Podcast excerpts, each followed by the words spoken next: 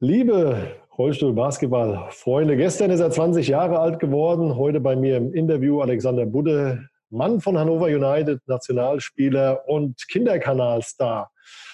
Wir werden uns unterhalten, was die Hannoveraner so stark gemacht hat letzte Saison, ob es noch irgendwelche Nachwehen gibt ähm, vom Kinderkanal-Engagement, das er an den Tag gelegt hat.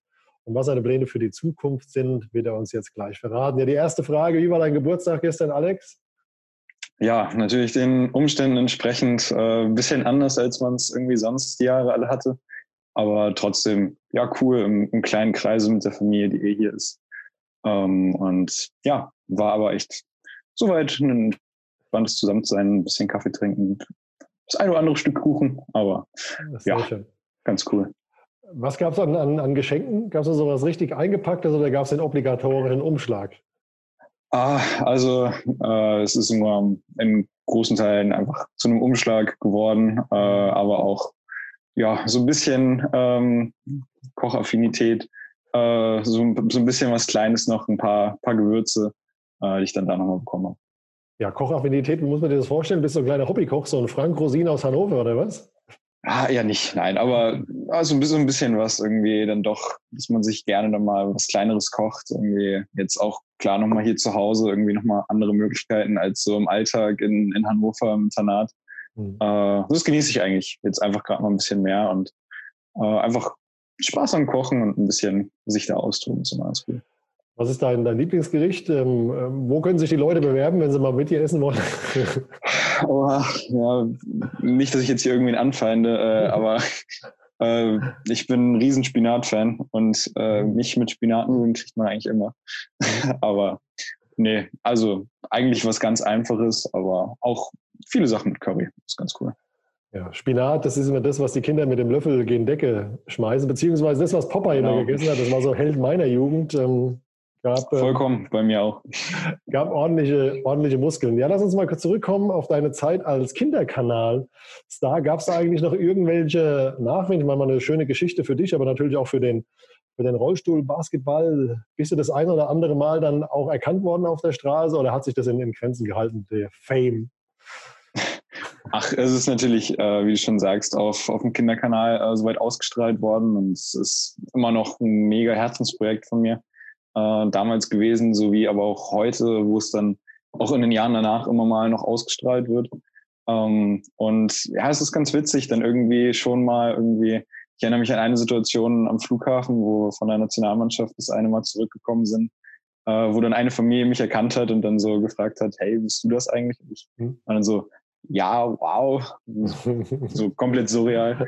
ähm, Nein, aber also klar, man hat irgendwie dann mit den anderen Sportlern von der Serie auch immer mal noch Kontakt, ähm, aber jetzt nichts, nichts Riesiges. War, wie gesagt, eine super coole Aktion, super coole Zeit mit den anderen, sowie mit dem Filmteam, aber auch, ja, dann halt so Sachen wie äh, in dem Rahmen auch Dirk Nowitzki treffen, war schon, war schon riesig. Ja, wie war er so? Dirk Nowitzki, ich habe nur mal seine Schwester kennengelernt, aber ah, cool. persönlich noch, noch nie. Wie ist er so? Ist er wirklich so nah? Ja, es ist, es ist im Grunde genommen total verrückt. Also einfach dieser, ja, wie er im Grunde rüberkommt. Also dieser vollkommen normale Mensch, der halt eigentlich ein riesen Superstar ist, aber total auf dem Boden geblieben ist. Äh, und ja, halt einfach mit dem man normal auf einem vollkommen easy, menschlich, sportlichen Level irgendwie reden kann. Das war cool.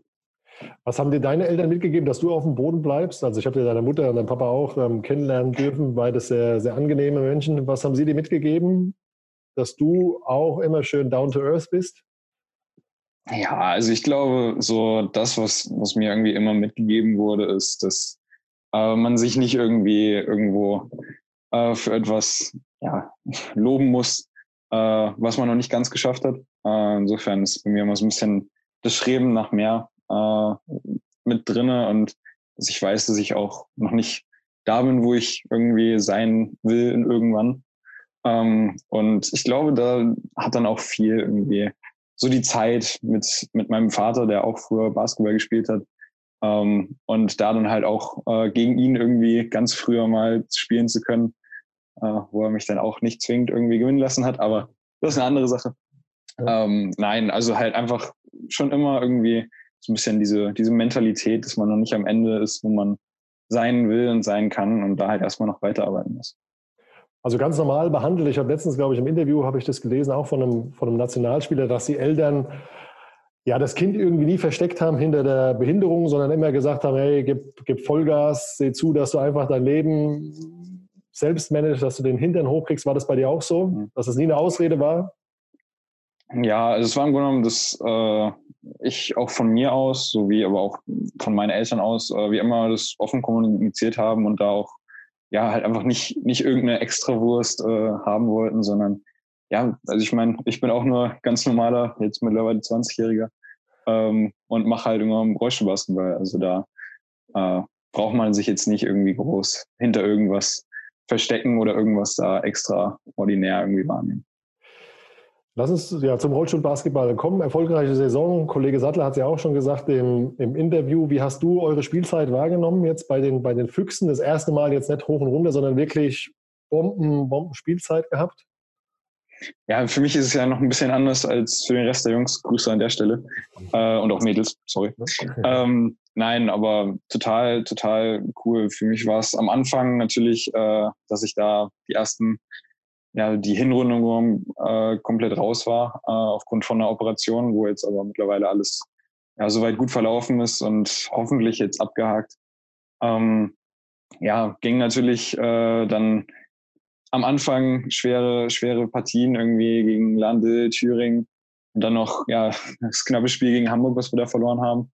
Ähm, aber ich glaube, dass wir uns dann mit der Länge der Saison und auch dann ja, dem wieder zusammenkommen und auch irgendwie da als Teamgefüge ähm, in, in die Saison reinfinden, dass wir uns da wirklich über die Saison aus auch noch wieder super gesteigert haben und da auch äh, ja, weiterhin Fortschritte machen. Also, dass man da wirklich über die Saison gesehen hat, äh, was, was wir da für ein Potenzial haben, was wir davon jetzt ausschöpfen können und was da in Zukunft noch kommen kann.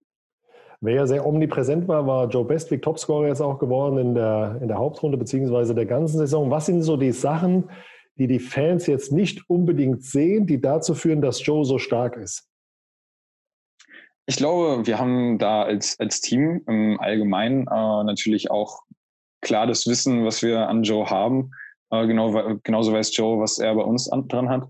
Äh, und da das, ja, einfach das komplette Zusammenspiel, alle alle, die im Grunde genommen wissen, wer füreinander arbeitet, wer wo dann Schüsse bekommt, ähm, ist es natürlich aufgrund dessen, äh, dass wir wissen, wo wir auch Joe da einsetzen können und wo er auch selber weiß, wo er eine hochprozentige Quote irgendwie auf dem Feld hat, ähm, macht das uns natürlich dann auch äh, in ja, gewissen Situationen nochmal um einiges stärker und äh, da jetzt den, den Topscorer-Titel auch mitzunehmen, ist natürlich für ihn cool, für uns als Team cool, äh, für uns als Verein. Ähm, die Position in der Liga dann zu haben und da auch jetzt irgendwie hoffentlich, man will es ja jetzt nicht irgendwie verhexen, mhm. aber äh, vielleicht mal auch für die nächsten Jahre da weiterhalten zu können. Ähm, ja, ist natürlich riesig. Ja, was sich so wie so ein kleiner roter Faden jetzt auch durch die ganzen Interviews zieht, ist ja zu gucken, was nimmst du oder die jungen Spieler jetzt mit von, von Stars beziehungsweise Spielern, die dir schon ein paar Jahre voraus sind. Gibt es da Dinge, die du auch mitgenommen hast jetzt von Joe? Nimmt er dich mal zur Seite oder auch von Mariska, die ja Weltmeisterin ist, die eine Top-Spielerin ist? Gibt es da so Kleinigkeiten, die du für dich einfach schon mitgenommen hast? Ja, ich glaube, dieser, dieser, dieser Mix aus Erfahrungen, aber auch Jugend, die äh, jetzt bei Hannover United ja soweit so ist, ähm, hat, hat ziemlich viele verschiedene Aspekte, von denen man lernen kann äh, und wenn man das soweit annimmt, man sich, glaube ich, auch weiterentwickeln kann. Also klar, ähm, ist natürlich das, das eine, wie, wie macht man nochmal was mit einer Stuhlposition wett, äh, wie kann man sich da noch einen besseren Schuss rausholen. Äh, und ja, da haben wir von, von so, ja, schon Spielern irgendwie, die länger spielen, als ich überhaupt lebe, ähm, zum Teil irgendwie dann doch nochmal was mitzubekommen, ist einfach cool und ähm, da sich halt auch nur immer weiterentwickeln zu können, ist auf jeden Fall riesig. Jetzt bist du ja ein dreieinhalber. Ich habe extra nochmal die Roll-Weltmeisterschaftsausgabe durchgeblättert und habe gesucht, ähm, geguckt, ähm, in wie vielen Teams eigentlich ein dreieinhalber spielt. Also es ist ja eine Klassifizierung, die jetzt nicht so oft kommt, sagen wir mal, wie, wie ein viereinhalber. Mhm. Es gibt, ähm, ich habe jetzt extra mal geguckt, äh, Matt Scott, ein, ein Steve Serio, ein Kosai, ein Bandura, aber auch eine Rose Hollerman, die auch dreieinhalberin ist, genauso wie, wie du. Aber es gibt auch Teams wie jetzt England, Kanada, Spanien, also zur Weltmeisterschaftszeit, die gar kein dreieinhalber im Team ist. Was, was ist so eine, eine klassische Rolle? Wie siehst du dich als, als dreieinhalber? Kannst du das irgendwie beschreiben?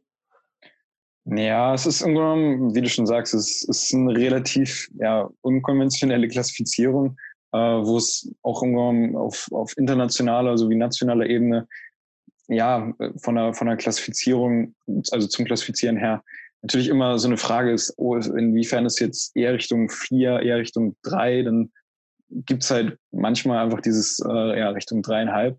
Ähm, und ja, das ist im Grunde genommen, äh, das ist ziemlich teamspezifisch ist und auch äh, dann zum Teil Line-Up-spezifisch, wo und was jetzt genau meine Rolle ist. Ich habe für, für die dreieinhalbe Klassifizierung äh, für mich noch den Vorteil, dass ich relativ groß bin, ähm, was natürlich dann auch nochmal wieder eine andere, äh, ja, anderen Nutzen irgendwie dann, dann für die Line-Up bietet. Äh, und dementsprechend so, so eine richtige Rolle irgendwie jetzt für den allgemeinen dreieinhalber oder für mich jetzt da sozusagen äh, variiert dann vom, von Team zu Team. Also es, es kann sein, dass ich da irgendwie komplett im Post mal arbeite. Es kann sein, dass ich äh, da auch dann für meine Schüsse mitgucke.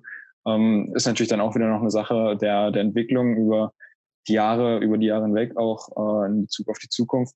Aber ja, kann in, in verschiedene Richtungen gehen und auch dann in verschiedenen Spielen können es auch andere Rollen dann mal sein. Mhm.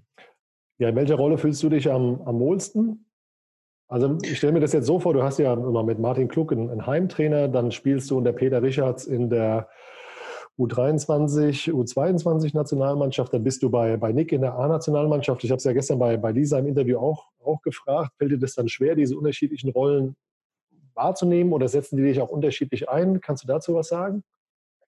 Ja, also ich so richtig eine, eine Rolle irgendwie, äh, die einem am besten liegt, was auch immer, ist, ist schwer zu sagen. Man, man wächst äh, da dann nur in der U22, 23 ist es nur so, äh, dass ich da auch nicht immer diese Rolle hatte. Man, man wächst nur in, in diese verschiedenen Rollen, ob es jetzt Guard, Center, Power Forward, ähm, irgendwas in die Richtung ist. Man wächst da eher rein ähm, und ja, passt sich im Grunde dem an, was, was das Team gerade von, von einem braucht, was das ja, komplette Spiel von einem abverlangt. Ähm, aber natürlich äh, will man da natürlich für das Team, also ich zumindest äh, fürs Team soweit das Beste für rausholen und äh, mhm. ja, da vertraue ich im Raum äh, da auf, auf die Coaches, in welcher Rolle ich da äh, den bestmöglichen Nutzen habe und wie gesagt, also es kann jetzt sein, dass ich äh, die Rolle irgendwo habe. Und falls wir uns irgendwann in ein paar Jahren nochmal sprechen, kann es wieder eine ganz andere sein. Ja, mit Sicherheit. Freue ich mich schon drauf, auf die Gespräche in ein paar Jahren. Was hat dir so ein Trainer wie Martin Klug jetzt die letzten Jahre mitgegeben? Wie hat er dich angefasst? Wie hat er dich geformt? Wo hat er dich noch stärker gemacht? Wo hat er ähm, Schwächen ausgemerzt? Ja, ich glaube, dass äh, allgemein die, die komplette Internatszeit bei mir ähm, einfach eine Zeit von vielen, vielen Stunden, manchmal frühe, manchmal späte, äh, manchmal auch ja nochmal extra Arbeit halt einfach waren. Also Arbeit an, an vielen, vielen Grundlagen, Arbeit an ja einfach auch so äh, allgemeinen Sachen, die dann immer spezifischer, spezifischer bis zu den kleinsten Sachen dann immer wurde. Ähm, und ich glaube, so wofür ich Martin auch unheimlich dankbar bin, ist einfach, dass man immer wieder mit ihm da auch äh, Ideen austauschen kann und man, man da auf einer ja, super Ebene ist, sich da auszutauschen, wie man Sachen vielleicht dann nochmal anders angeht, um es dann für einen so zu machen, dass es wirklich perfekt auf einen geschneidert ist. Und da halt wirklich ja zu wissen, okay, äh, das ist jetzt gerade die gegebene Situation, wie lösen wir sie? Und ist es die bestmögliche Lösung? Und können wir es noch besser lösen? Ähm, und da halt wirklich irgendwie von ihm immer mitgenommen zu werden, hey, das ist jetzt der nächste Step, wir wollen jetzt da weiter dran arbeiten. Ähm, oder auch einfach langfristig mal zu schauen, okay, wo will ich im nächsten halben Jahr, im nächsten Jahr dran arbeiten und das dann mit ihm zu folgen, ähm, ist, glaube ich, das, was so die letzten ja, dreieinhalb, vier Jahre, die ich jetzt äh, in Hannover soweit bin, äh, mit ihm da trainiere, immer so der, der Leitfaden von uns war. Mhm. Das große Ziel eines jeden paralympischen Athleten oder Rollstuhlbasketballer sind natürlich, sofern man leistungsorientiert und ambitioniert ist, die, die Paralympischen Spiele. Ich habe jetzt äh, bei dir ein Interview auch gelesen, wo du es natürlich auch für dich auserkoren hast. Die Paralympics wurden ja jetzt verschoben. Wie machst du das im, im Kopf? Visualisierst du das schon oder wie hältst du da an deinem Ziel fest? Wie muss sich der, der Fan draußen das, das vorstellen? Wenn Alex Budde morgens aufwacht, hat er dann schon das große Ziel vor Augen oder wie bleibst du einfach hinter deinen, deinem Plan, dass du weiter an dein Ziel glaubst? Wie, was geht da ab in deinem Kopf? Ja, also ich äh, habe es, wie gesagt, wie du auch schon sagst, ähm, in ein paar Interviews irgendwo dann schon mal erwähnt, dass natürlich äh, die Paralympics mein, mein riesiges Ziel sind, klar. Ähm, aber gleichzeitig ist es für mich so, dass ich eigentlich, was du jetzt gerade beschrieben hast, äh, fast gar nicht habe. Also mhm. es ist für mich nicht so, dass ich dann jetzt irgendwie sage, hey, äh, das ist jetzt die Einlaufzeremonie von den Paralympics oder so, ähm, sondern für mich wirklich, ja, Step für Step geht. Also jetzt, jetzt gerade ist natürlich aufgrund von der aktuellen Situation, ähm, dass jetzt natürlich verschiedene Camps ausgefallen sind und natürlich auch das Turnier verschoben wurde. Ähm, aber für mich geht's um jetzt wieder weiter vorbereiten auf die Zeit danach ähm, und dann auch ja, in, in, innerhalb der Zeit, die wir vielleicht jetzt auch nochmal mit der Nationalmannschaft dann haben, äh, da natürlich bestmöglich äh, sich für momentan fit zu halten, äh, aber dann sich immer weiter vorzubereiten und dann immer Step by Step irgendwie weiterzukommen, äh, war irgendwie immer schon so das, womit ich ja mein, meinen Weg gemacht habe und woran ich auch festhalten werde. Ähm, und nicht irgendwie zwei Schritte nach vorne äh, zu denken und dabei einen Schritt überhaupt zu verpassen. Gibt es auch Dinge, auf die du stolz bist, wo du sagst, hey, die habe ich von vor zwei Jahren noch viel schlechter gemacht als, als heute, wo ich wirklich gewachsen bin durch Lebenszeitinvestment in, in Training, in Sondereinheiten? Gibt es Dinge, die du für dich jetzt schon feststellen kannst? Mm, ja, also ich glaube, dass ich, äh, wer, wer meine frühere äh, Zeit irgendwie kennt, ähm, ja, ziemlich viel im Athletikbereich äh, irgendwie dann für mich geschafft habe. Also ähm, da halt wirklich für mich zu sehen, was äh, dann ja dieser, dieser, diese tägliche Arbeit dabei auswirken kann und da halt auch wirklich ähm, von ja von vor ja, vier Jahren irgendwie hattest du jetzt auch letztens ein, ein Bild gepostet vor meinem ersten Junioren-Länderpokal, mhm. äh, wo ich dann auch ein bisschen bei mir hier zu Hause schmunzeln musste. Mhm. Ähm, da halt so diese, diese Entwicklung für einen selber zu sehen, ähm, ist cool. Ähm, aber genauso, wie ich auch schon meinte, also nur, nur weil ich jetzt auf diesem Stand bin und äh, ja, jetzt dieses Teil-Etappenziel irgendwie äh, Herren-Nationalmannschaften, was eine Riesenehre war, äh, da jetzt mein erstes Jahr gehabt zu haben, äh, soweit gemacht habe, heißt das nicht, dass es das Ende davon ist. Also ja, ich bin ähm, schon so, dass ich da auch auf jeden Fall weiter daran arbeiten will und ja, die nächsten Jahre äh, da hoffentlich noch äh, um einiges mehr Potenzial irgendwie ausschöpfen kann. Wie ist es für dich, wenn du in der Nationalmannschaft mal eben links und rechts auf die Backe kriegst von einem, von einem Dirk Passivan oder einem Alex Halauski? Sind das so Dinge, an denen du wächst, wo du sagst, oh geil, ich will einfach noch besser werden, um irgendwann mal in deren Fußstapfen zu treten, zu rollen? Ja, es ist natürlich nur was angesprochen. So Dirk und Alex sind natürlich ja, gro große Menschen irgendwie im, im deutschen Basketball. Ähm, aber ja, es macht einfach Spaß, auch irgendwo dann mit denen irgendwie so ein bisschen, äh, und wenn es nur mal im Eins gegen Eins irgendwo äh, auf einen Korb dann sich so ein bisschen beweisen zu wollen, äh, hast du dann irgendwie mal, dass du dann äh, auch mal gut auf die Mütze bekommst, äh, aber gleichzeitig weißt du auch, dass du daran dir dann immer mal wieder anschauen kannst, wo du stehst. Also sich da immer messen zu wollen und da auch immer irgendwie weiter arbeiten zu wollen, äh, ist, glaube ich, so das, was einfach Spaß macht. Also einfach so dieser, dieser Prozess, okay, es ist jetzt, man, man wird nicht über, über Nacht irgendwie Nationalspieler und dann spielst du, kommst du dann in die Herren-Nationalmannschaft und spielst dann 40 Minuten. Da muss man sich nichts vormachen, aber halt einfach immer weiter Bock zu haben, da zu arbeiten und irgendwann dann auch mal gegen Dirk irgendwie dann da äh, sich beweisen zu können, ist halt cool. Also das, das, das ist einfach das, was Spaß macht. Ja, Ich habe da so ein schönes Bild im, im Kopf, äh, was die Steffi von dir gemacht hat bei der EM in, in Polen. Da hast du so ein tolles Rookie-Mützchen aufgehabt. ähm, wie, hast genau, du dich in, wie hast du dich da gefühlt, wie du ähm, reingerollt bist zur Eröffnungszeremonie und hast dir die ja, kleine Narrenkappe aufgehabt der, der Nationalmannschaft, die jeder Rookie tragen muss? Was ging da in dir vor? Ja, ach, ich, also ich meine, es ging mir ja nicht als einziger so. Äh, es ist ja die berühmt-berüchtigte Rookie-Taufe. Ähm, tatsächlich, man muss es irgendwo einfach mit Humor nehmen. Und mhm. Äh, da irgendwie sein, sein erstes Jahr zu haben, ähm, war es für mich jetzt nicht, oh wow, ich habe meine, meine Kappe da auf, sondern äh, mehr, wow, du fährst gerade wirklich für die Herren-Nationalmannschaft bei der EM ein. Also einfach da diese Eindrücke mitzunehmen, haben irgendwie in der, ja, in der Zeit, äh, die, die es da war, äh, viel mehr Eindruck bei mir und auch ja, halt einfach viel mehr Erinnerungen bei mir festgesetzt, als irgendwie jetzt äh, darüber nachzudenken, oh, es war mein Rookie-Jahr. Ähm, einfach, ja, da den, den Spaß und einfach auch, ja, halt diese, diese Ehre da irgendwie zu haben, da mitzunehmen. Das, das war so das, was bei mir da irgendwie im Kopf war. Gibt es da noch spezielle Erinnerungen, die du, die du hast an die Europameisterschaft in, in Polen oder an andere Großereignisse vorher, wo du sagst, oh, die waren so richtig, waren richtig cool?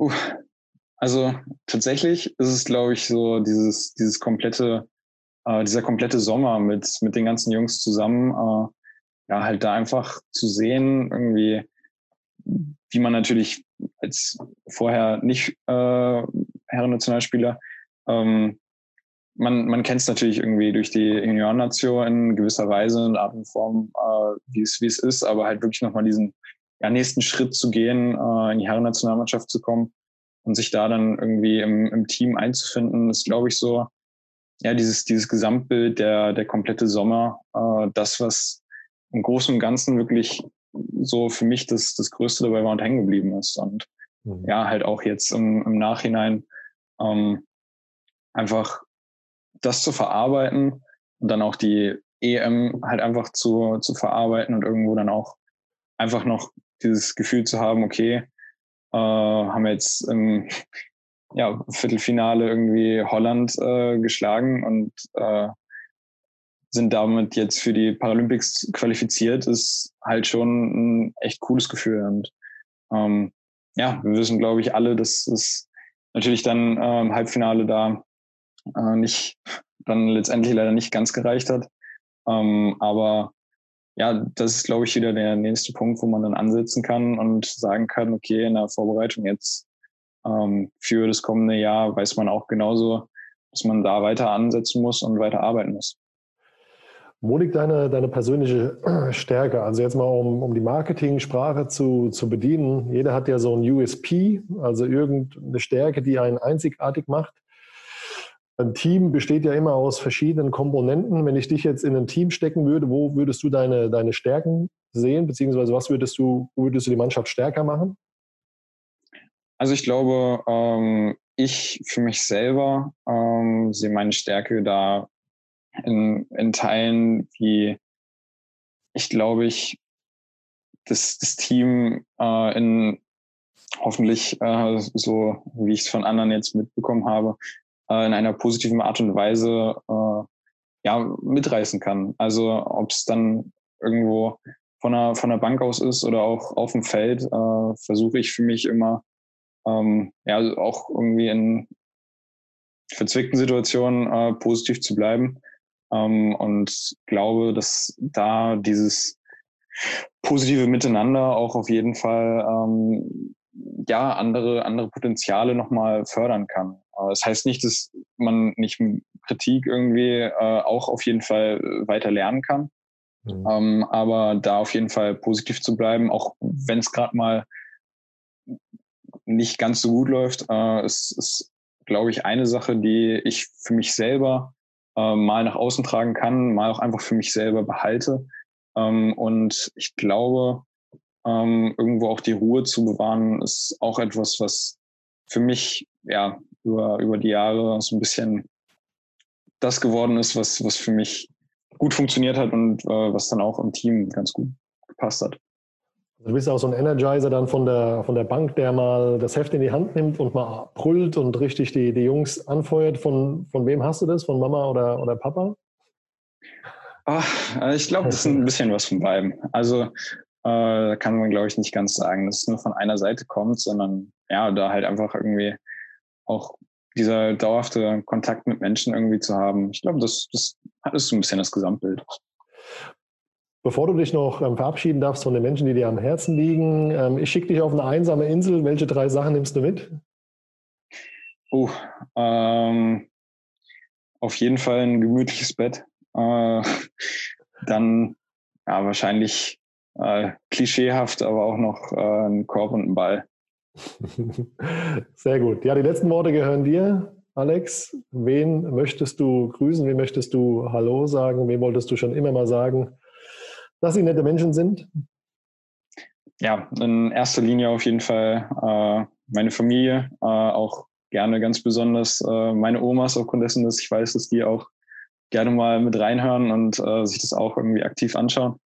Ähm, aber genauso an alle irgendwie, mit denen ich schon jetzt soweit sportlich in, in der Rollstuhlbasketballwelt Kontakt haben durfte.